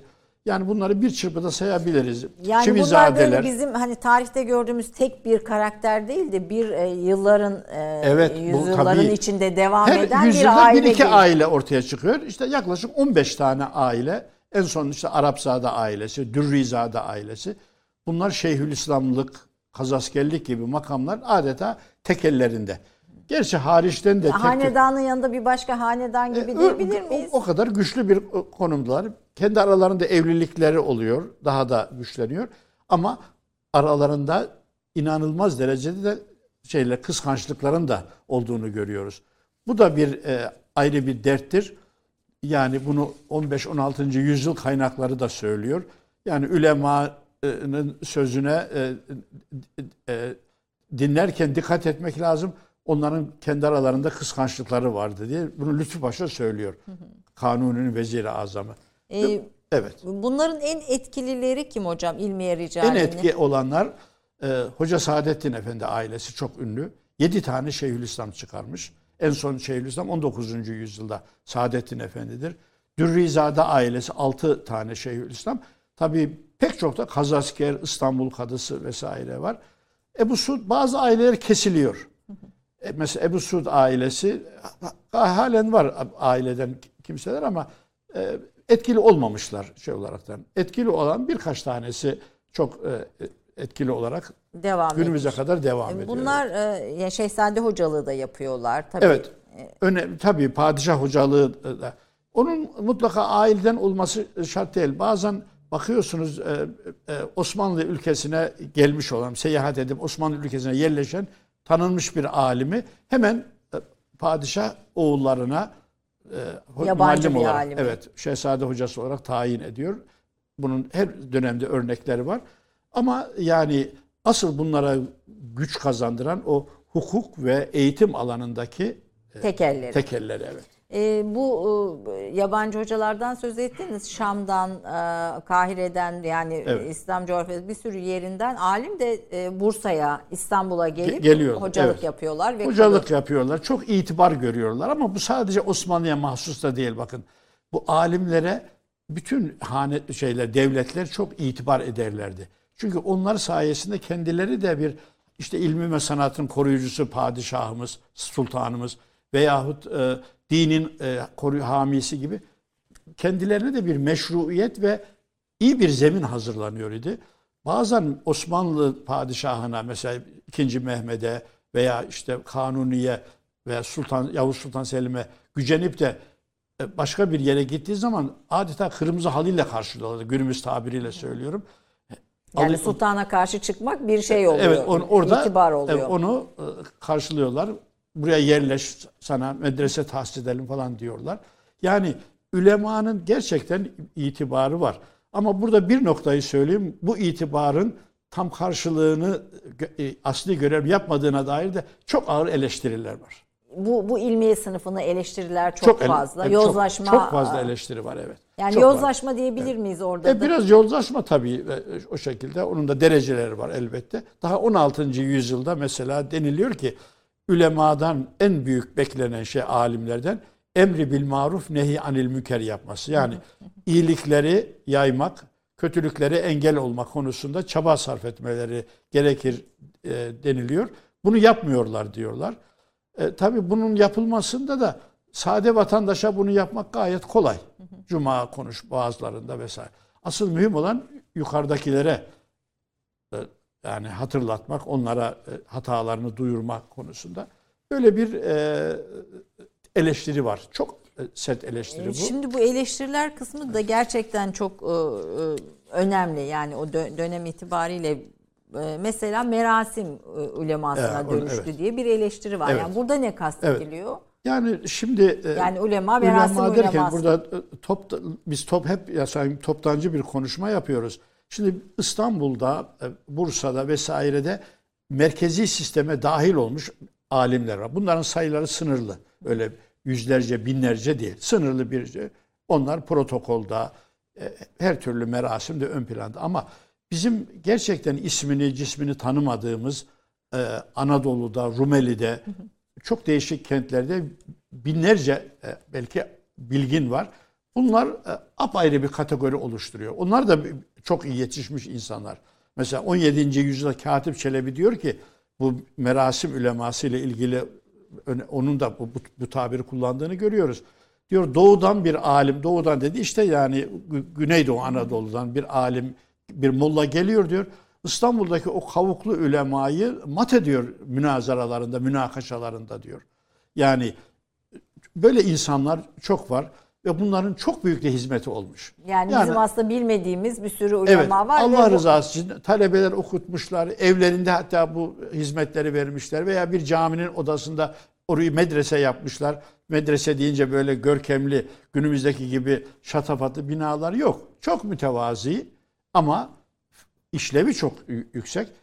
Toplumu yetiştirmişler. Şunu da unutmayalım.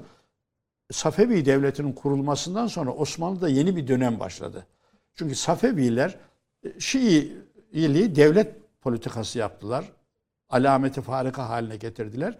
Ve Anadolu'da bırakın kendi coğrafyadan Anadolu'da yoğun faaliyette Faaliyet, bulunuyorlardı. Çok zararlı evet. bir faaliyet oluyordu Osmanlı açısından bu. Çünkü oradaki insanlar arasında o Bir faaliyette rağbet görüyordu. E, Çok iyi anlatan, bunlara dai deniliyor. Yani meramını iyi anlatan şeyler.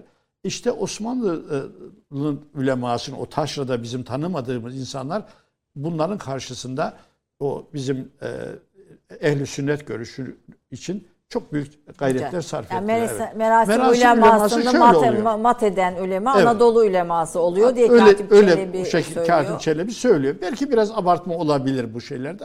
Bir iki örnekten hareketle bir genelleme gibi olur ama bu, bu doğrudur yani böyle şeyler var. Merasim uleması Osmanlı'da protokol çok önemliydi. Yani teşrifat deniliyordu buna. Merasim, protokol çok önemli. Her şey protokola bağlıydı. İmparatorluk olmanın da bir, bu bir adeta olmazsa olmazı. Yani onu bilmeden sistemi anlayamıyorsunuz. O derece önemli protokol. Ülema da orada hemen e, padişahtan sonra hatta vezir-i azamdan bile bazı protokollerde önde geliyor idi. Vera- E bu merasimlerde bulunuyorlar. Tabii o ihtişamdı, Evet. itibar çok yerinde. Bunlara e, ulema-i rüsum denir. Rüsum işte merasim kelimesi e, aynı bir iki çoğulu vardır. Bir resim kelimesinden gelir. Bir çoğulu rüsum, öbür kelimesi e, işte merasim. Evet. Evet. Ee, Şimdi münazaradan söz ettiniz. Biraz da padişah karşısında münazara geleneğine Ha, bu ulemayla birlikte dönmek istiyorum. Fakat kısa bir reklam arası. Bir reklam arası bir nefes alalım. Ee, konuğum bir derya gördüğünüz gibi ve büyük Yok, bir heyecanla Hep kim olsa bu kadar uğraşmışız bunlarla. olur mu? Estağfurullah, şey- estağfurullah efendim. Asıl işin derinine girmek lazım. Ee, İşte ona daha yavaş yavaş inşallah bundan sonra girecekler. Va- Bu bunlar bizim için mü- müthiş e, bilgiler. Efendim kısa bir reklam arasından sonra e, Profesör Doktor Mehmet İpşirli ile sohbete devam ediyoruz. 30 saniye reklam arası. Birinci sınıf bir kültürün, birinci sınıf bir düşüncenin, birinci sınıf bir duyarlılığın dergisi Cins, hem edebiyat dünyamızın önde gelen isimlerini hem de yeni kalemleri ağırlıyor. Her ay bayilerden ulaşabileceğiniz Cins dergi, dijital dünyaya da yeni bir kapı aralıyor. Sayfalara sığdıramadığımız kıymetli yazılar, merak ettiğiniz yazarlarla cins sohbetler, dergiden ekrana yansıyacak röportajlar ve tabii podcast. Şimdi sizleri Cins'i tüm sosyal medya mecralarından ve gezete.com adresi üzerinden takip etmeye davet ediyoruz. Reklam arası sona erdi. Efendim Türk Kahvesi'nde son bölümümüz Türkiye'nin e, dünya çapında değerli tarihçilerinden birisi, en önemli tarihçilerinden birisi Profesör Doktor Mehmet İpşirli'yi ağırlıyoruz. Süremiz kısıtlı olduğu için böyle bazı konuları çok e, üstünden aşarak evet, e, evet, geçiyoruz ama bu bir sohbet. Bunu da altını çizmek istiyorum. Münazaralarda kalmıştık hocam. Padişah huzurunda yapılan Fatih'in e, devrin önemli yabancı e, şeylerini de çağırıp yani batıdan batılı e, isimleri de çağırıp bir mü- e, Müslümanları da çağırıp münazara ettirdiğine dair notlar var. Evet. Münazara geleneği, padişahın karşısındaki münazaralar Bu konusunda münazara tabii çok köklü bir gelenek. Osmanlı'da ile başlayan bir şey değil. Malum çok e, ta ilk dönemlerden beri e, bilimsel tartışma dediğimiz e, bilimin ilerlemesi için olmazsa olmaz bir e, alan. Fakat Osmanlı dönemine baktığımız zaman örnekleri görüyoruz. Yani müşahhas örnekleri görüyoruz. E, bilhassa sizin de belirttiğiniz gibi ziyaretçi olaraktan kısa süre veya uzun süreli e, başkente, payitahta gelen. gelmiş olan e, alimleri padişah sofrasında, sultan sofrasında ye- yer alıyor ve mutlaka e, e, şehrin alimleriyle böyle münazaralar düzenleniyor. Çok erken dönemden itibaren bunlara ait örnekler var. E, bahsettiğiniz gibi İslam ile Hristiyanlık konusunda da münazaralar oluyor. E, Bununla ilgili e, Edirne'de böyle e, çok ünlü bir münazara için rahmetli Fuat Bayramoğlu özellikle bir Edirne'de bulunduğum sırada yani benim dedemin böyle bir yani o Hacı Bayram Veli'nin torunu iki ciltle kitap yazdı. Vardı kaynaklarda bulabilir miyiz falan diye söylemiş idim. Anlatılıyor ama detaylarını tam olarak bilemiyoruz. Fakat daha çok bu münazaralar eski İslam e, fikir dünyasının problemlerini o çok canlı geçen, verimli geçen tartışmaların yeni baştan e, değerlendirilmesi şeklinde Gazali ve oluyor. İbn Rüşd'ün Evet o şekilde o tartışmalar geliyor. Veya e, bakıyorsunuz Kahire'den, Şam'dan, Semerkant'tan birisi geliyor. Onun uzmanlık alanı ile Osmanlı'daki bir alim veya birkaç alim oturup tartışıyorlar. Bunun en e, canlı olduğu dönem Fatih dönemi.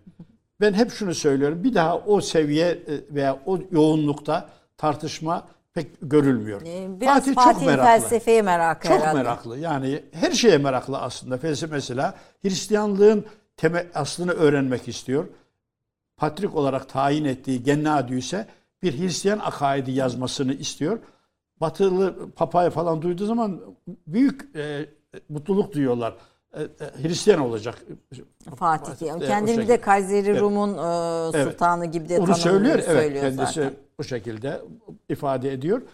Ama bu münazaralar çok verimli devam ediyor. Zaman zaman kırgınlıklar yaşanıyor. Meclisi terk edenler oluyor.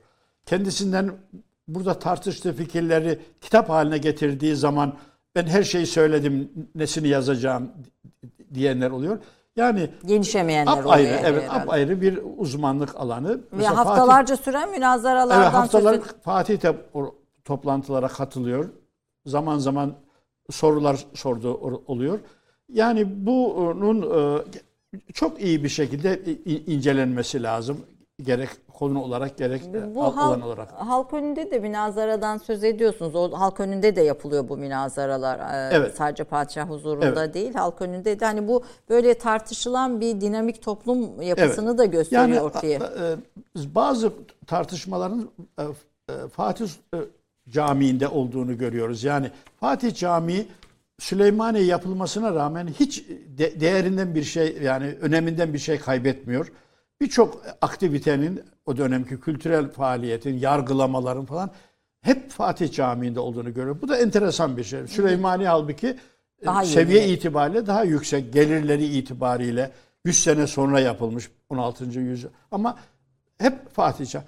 Bugün de bakın dikkat edin hala Fatih Camii önünde. Süleymaniye'de ile mukayese edildiği zaman şeyde o e, cenazelerde, merasimlerde, buluşmalarda daha önde geliyor. Yani bu münazara geleneği Kanuni devrinde örneklerini görüyoruz. 17. yüzyılda görüyoruz.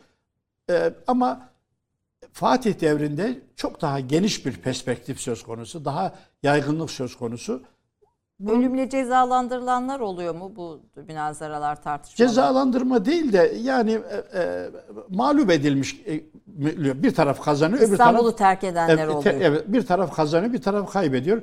Mesela Molla Zeyrek Fatih'in e, o toplantısı sırasında e, tartışma yapılırken vahdet konusundaki tartışma e, kendisi e, mağlup e- edilmiş gibi yani e, Hocazade daha üstün görülünce e, terk ediyor şeyi. İstanbul'u terk edip Bursa'ya gidiyor. Bursa'da orada kendisini tanıyanlar ona çok itibar ediyorlar falan.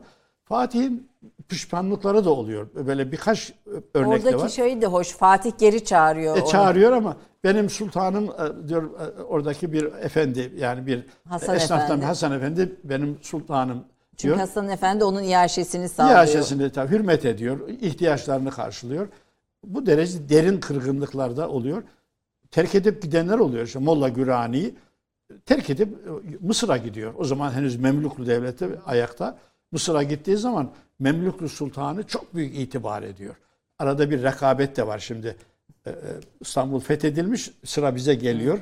Osmanlı bizim düşmanımız. Daha Yavuz daha oralara Evet, gitmemiş. git- Tabii. evet. Avrupa ile ittifaklara başlıyorlar. Osmanlı aleyhine. Bu da çok garip bir olaydır bu şekilde. Ama sonunda iş tatlıya bağlanıyor. Ee, şey Molla Gürani de diyor ki ben burada kalırım ama o zaman düşmanlık daha da çok artar. Ee, e, ülkeniz elinizden gidebilir diyor ve Geri dönüyor. bunu- geri dönüyor. Böyle yani çok e, renkli bir dünya bu. Bu ilmi aileler içinde ölümle cezalandırılan çok az kişi var diyebilir miyiz? Ulema aileleri cezalandırılmaları en ehven şekilde olması kanun gereği. Kanun e, gereği. Onlar da birer e, askeri sınıfa yani şey mensup e, yönetici sınıfa mensup onlara verilen ceza görevden alınmak ve bir yere sürgüne gönderilmek. Bir başka uzak bir yere gönderilmek. Fakat e, eğer bir saltanatla ilgili bir tehlike söz konusu olursa yani ilmi bir münazara, dini bir konu değil. Saltanatın geleceği, padişahın e, tahtı söz konusu olursa adeta padişahın kan beynine sıçrıyor. Baktığımız zaman örneklerde biz bunu e, görüyoruz. Mesela e, 4. Murat zamanında e, Hocazade Hüseyin Efendi'nin idamı var. Daha sonra e, e, Mesud Efendi'nin idamı var. Buralarda e, ki örnekler Ama, ama ilim adamlarına hep büyük bir şey gösteriliyor. Bir e, İtibar itibar, imtiyaz. En E, acı bu konudaki en acı e, olay Seyyid Feyzullah Efendi'nin e, öldürülmesi. Kendisi e, ikinci Mustafa'nın hocası hem hoca hem Şeyhülislam. E, ama bütün yakınlarını başta oğulları 3-4 oğlu var. Oğullarına çok yüksek makamları veriyor. Şimdi nepotizm diyoruz Evet, harbi. evet, yakınları koruma. E, diğer çevresindekilere görevler veriyor. Daha kötüsü bu bir zaaf maalesef. İkinci Osman her türlü atamada hocamdan izin aldınız mı? Hocamın e, rızası var mı diye adeta askerin, bürokratların canına tak diyor. Bunun üzerine ülema aynı şekilde perişan. Çünkü sıraları geldiği halde tayin edilmiyor. Öldürülüyor. Çıplak vaziyette Edirne sokaklarında dolaştırılıyor. Bir papaz dolaştırıyor. Dolaştıran da bir papaz. Çıplak vaziyette de e, Meriç Nehri'nin kenarına atıyorlar. Evet ama bu, Bu da acı bir olay. Acı, acı bir olay. Evet. Efendim e, modernleşmede ulemanın rolünü sormak istiyorum. Bu çünkü e, çok önemli ama onun öncesinde ulemanın aktif yönetimdeki rolünü de çok kısa değinirseniz sevinirim. E, Yani Osmanlı bir kalemiye ekibi var, e, Os- askeriye var, Seyfiye e, var, kalemiye var, E, Osmanlı yönetim sistemi içinde yeri Şeyhülislam e, Osmanlı e, protokolünde üst sırada değildi dediniz. Evet. Üst, protokolde üst sırada ama devlet yönetiminde yani Divan-ı Hümayun'dur biliyorsunuz. Evet. Devletin beyni hem e, meclis anlamında hem bakanlar kurulu anlamında koca imparatorluğu yönetimi Divan-ı Hümayun'dur. Aldığı kararlar nihai karardır. Padişah onaylar uygulamaya geçilir. Orada Şeyhülislam yok. Ta e, 19. yüzyıla kadar. Orada iki kazasker var bu kazaskerler hukuku yani şer-i şerifi temsil ediyorlar. E tabii ülemanın orada bulunması demek o yani Divan-ı Hümayun'da e, yönetimin en etkili iki ismi. E, Şerif Şerif buna izin vermiyor e, denildiği zaman Kazasker e, burada. Evet Kazaskerler bunu söylüyordu.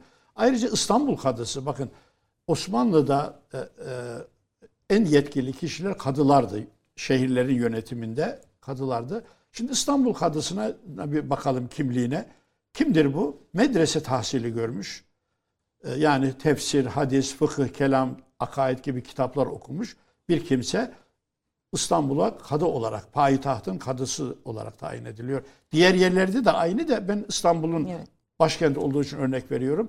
Yani burada şuna ben cevap vermek istiyorum. Osmanlı Devleti İslam hukukuna bağlı mıydı? Yani şer'e şer'e bağlı mıydı, değil miydinin cevabı bence burada. Kadıların Yani eğitimi. düşünün e, medrese tahsili görmüş, dini tahsil görmüş bir kimseyi İstanbul şehrinin ayrı bir valisi de yok İstanbul'un. Evet. Tek yöneticisi İstanbul Kadısı'dır. Tayin ediyor. Şunu e, sonuç olarak söyleyebiliriz. Yönetimde e, ka- karar verme mevkiinde idiler. Mesela bin civarında kaz- kadılık var, kaza vardı Osmanlı'da. Bunların başında hep e, kadılar vardı yönetimi. Hem belediye görevli var, hem idari görevi var, hem de e, hukuki görev görevleri var. Evet. Ee, bu, bu eğitimin içinde e, pozitif bilimler dediğimiz işte tıptır, matematiktir, felsefedir falan Evet. bunların yeri yok mu? E var onlar, onlar da medresede yani Osmanlı'dan önce de aynı şekilde. Yani tıp eğitimi yani standart tıp eğitimi medresede yapılıyor. E, daha Selçuklu döneminde böyle doğrudan doğruya tıp eğitimine ayrılmış medreseler. İşte biraz başlangıçta bahsettiğimiz Gevher Nesibe bunlardan- iki medreseden oluşuyor. Birisi eğitim için, öbürüsü Darüşşifa. Yani sabahleyin öğrenci nazari bilgiyi alıyor. Hemen yanı bitişik olan e, hastanede de Darüşşifa'da da Tıp hastalara görev. hizmet vermiş Peki. oluyor. Osmanlı'da da bu yaygın olarak var. E, ilk büyük kurum da e, Süleymaniye Medresesi içindeki tıp medresesi. Bunlarla birlikte. Modernleşmede ulemanın rolünü son bahis olarak açalım. Dediğim gibi gene bir sürü ba- ba- bahis Evet, kaldı artık- ama e, modernleşmede ulemanın rolü olmuş mu ve özellikle 2. Mahmut sonrasında e, ne duruma gelmiş? E, medreselerin kapanması meselesini biz çok cumhuriyetle birlikte başlatıyoruz ama sizin e, yazdıklarınızı okurken bunun çok önceden Evet. e, medreselerin e, ve Kendi dergah, dergahların, tekkelerin kapatılmasının çok önceden neredeyse bir yüzyıl önceden Evet. e, başladığını Kendi gördüm. haline terk edilmesi bir Evet. nevi e, dolaylı kapanma Evet. gibi oluyor. Evet. Modernleşmede ulemanın Şimdi rolü bu e, modernleşme derken yani ıslahat dediğimiz eski tabirle e, her devirde olan bir şey. Bakın Osmanlı'nın kuruluşundan itibaren devamlı olarak kurumlarda bir e, değişim, bir yenileşme, güncelleşme söz konusu. Ansiklopedide de böyle bir ıslahat maddesi var. Orada iki kısımda ele aldık. E, e, Bir başlangıçta, kuruluştan 19. yüzyıla kadar ıslahat. Bir de 19. yüzyılda.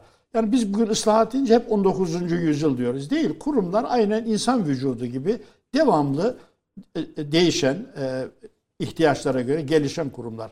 Yanlış bir kanaat vardı şöyle ki e, o, e, ulema hep e, ilerlemenin önünde engel Karşısında, olmuştur evet. şeklinde. Bu e, biraz Cumhuriyet döneminin e, belki o e, başlangıçta e, ki tavrından kaynaklanıyor, tercihlerinden kaynaklanıyordu.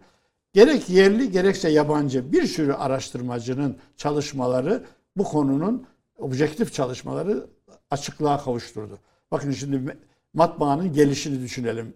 1726-27'de e, şey, Yenişehirli Abdullah Efendi'nin çok güzel bir fetvası var. İlmin yayılacağını vesaire anlatıyor. Daha önceki dönemlerde e, askeri alandaki gelişmeler için çok büyük e, tavsiyelerde bulunuyorlar. Hemen hepsi de bunu yapıyor. Dışarıdan uzmanlar getirtiliyor batıdan. Ama 19. yüzyılda yoğun olarak biz bunu görüyoruz.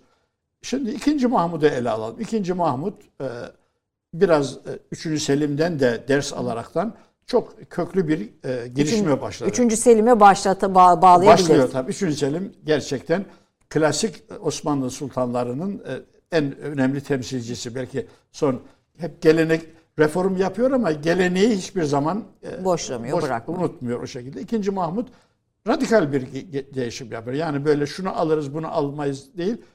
Radi olduğu gibi alınmasıyla ilgili bir girişimde bulunuyor. Buradaki en önemli desteği ülema. İsimlerini bile sayabiliriz. E, çünkü kamuda büyük tepkiler oluyor yeniliklere. Her devirde var. Yeniliğe çok. karşı bir e, reaksiyon olur. Bunu e, kırmak için dediğim gibi 3. Selim'in o şehadetinden de biraz ders alarak ulemanın bu konuda öncü olmasını istiyor. Devrin Şeyhül İslamları var. Kadızade Mehmet Tahir Efendi, Mekkizade Mustafa Asım Efendi gibi. Kazaskerler var. Sahaflar Seyfi Esad Efendi gibi. Yani 8-10 tane o etkili toplumda e, gücü olan ülema her vesileyle anlatıyorlar. Yani devletin içinde bulunduğu müşkül durumu, e, e, bu giderse İslam, Müslümanlığın perişan olacağını anlatıyor ve e, bu konuda bir kamuoyu oluşuyor. Böylece 2. Mahmut o Modernleşme köklü devrimlerini gerçekleştirdi. leşti. Bunun, bunlar hep anlatıldı, yazıldı. Ama hep şu da söylenir. Gerçek tanzimatçı padişah Abdülhamit denilir. Bunu e, e, Gerçek bol olsun, evet Stanford Show her vesileyle söylerdi. Kitabında da bunu söylüyor. O iki ciltlik Osmanlı tarihinde. Konferanslarında da büyük tanzimatçı Abdülhamit derdi. E, kendisi geleneksel bir padişah gibi gözüküyor ama mesela müzik olarak hep biliyoruz. Batı müziği müziğine severmiş. oluyor. E, Medreseye itibar etmiyor. Onun döneminde medreseler 2. Mahmut ve 2. Abdülhamit döneminde e, kendi haline terk ediliyor. Kapatılmıyor ama kapatılmaktan daha kötü. Yani Gelişmesi gelişmesi için çok güçlü iyi işler yapabilirlerdi. Böyle olmuyor. Mektepler açıyorlar. Ve mektepler de elbette ki çok başarılı işler yapıyor. O yüzden Abdülhamit de ulemadan çok istifade ediyor. Bakın Abdülhamid'in en önemli e, propaganda aleti yani devletin o zamanki gücünü düşünün. Yani büyük devlet ama büyük sıkıntılar var. Üç tane alim yani konuşması düzgün, etrafında tesir olacak üç alimin koltuğunun altına bir tane Kur'an-ı Kerim, bir Sahih Buhari'yi veriyor ve onu Türkistan'a gönderiyor. Yer yerinden oynuyordu gittiği zaman Buhara'ya. Hindistan'a gönderiyor. Yer yerinden oynuyordu. Bu şekilde bunu biz nereden öğreniyoruz? Batılılardan öğreniyoruz. Biz bunca emek sarf ediyoruz. Ruslardan öğreniyoruz. Bu kadar gayret sarf ediyoruz. Büyük e, emekler veriyoruz. Ama padişah koltuğunun altına bir e, Kur'an veriyor. Öbürünün koltuğunun Bu altına Buhari bir bir. Buhari veriyor. Bizim çalışmalarımızı halk unutuyor e, diye sızlanıyor. Yani o yüzden Abdülhamid'in o hilafet politikası öyle e, Basit bir- basit bir şovdan ibaret değildi. Değil, onu- Etkiliydi. o- o- İngilizler bunu söylüyorlar evet. Evet İngiliz tarih. Efendim tarihte araştırılacak çok konuk var. Çok konu var.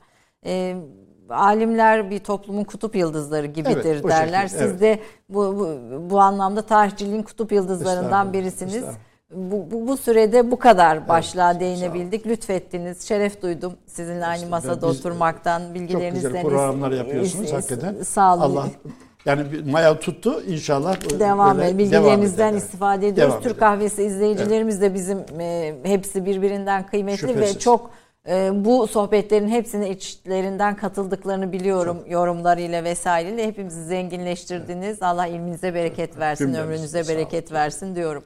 E, yapraktan bir eser dinlemeye vakit kaldı mı? Çok kısa Evet. biraz buyurun. Peki. Evet. Hemen esere girelim. o zaman. Evet.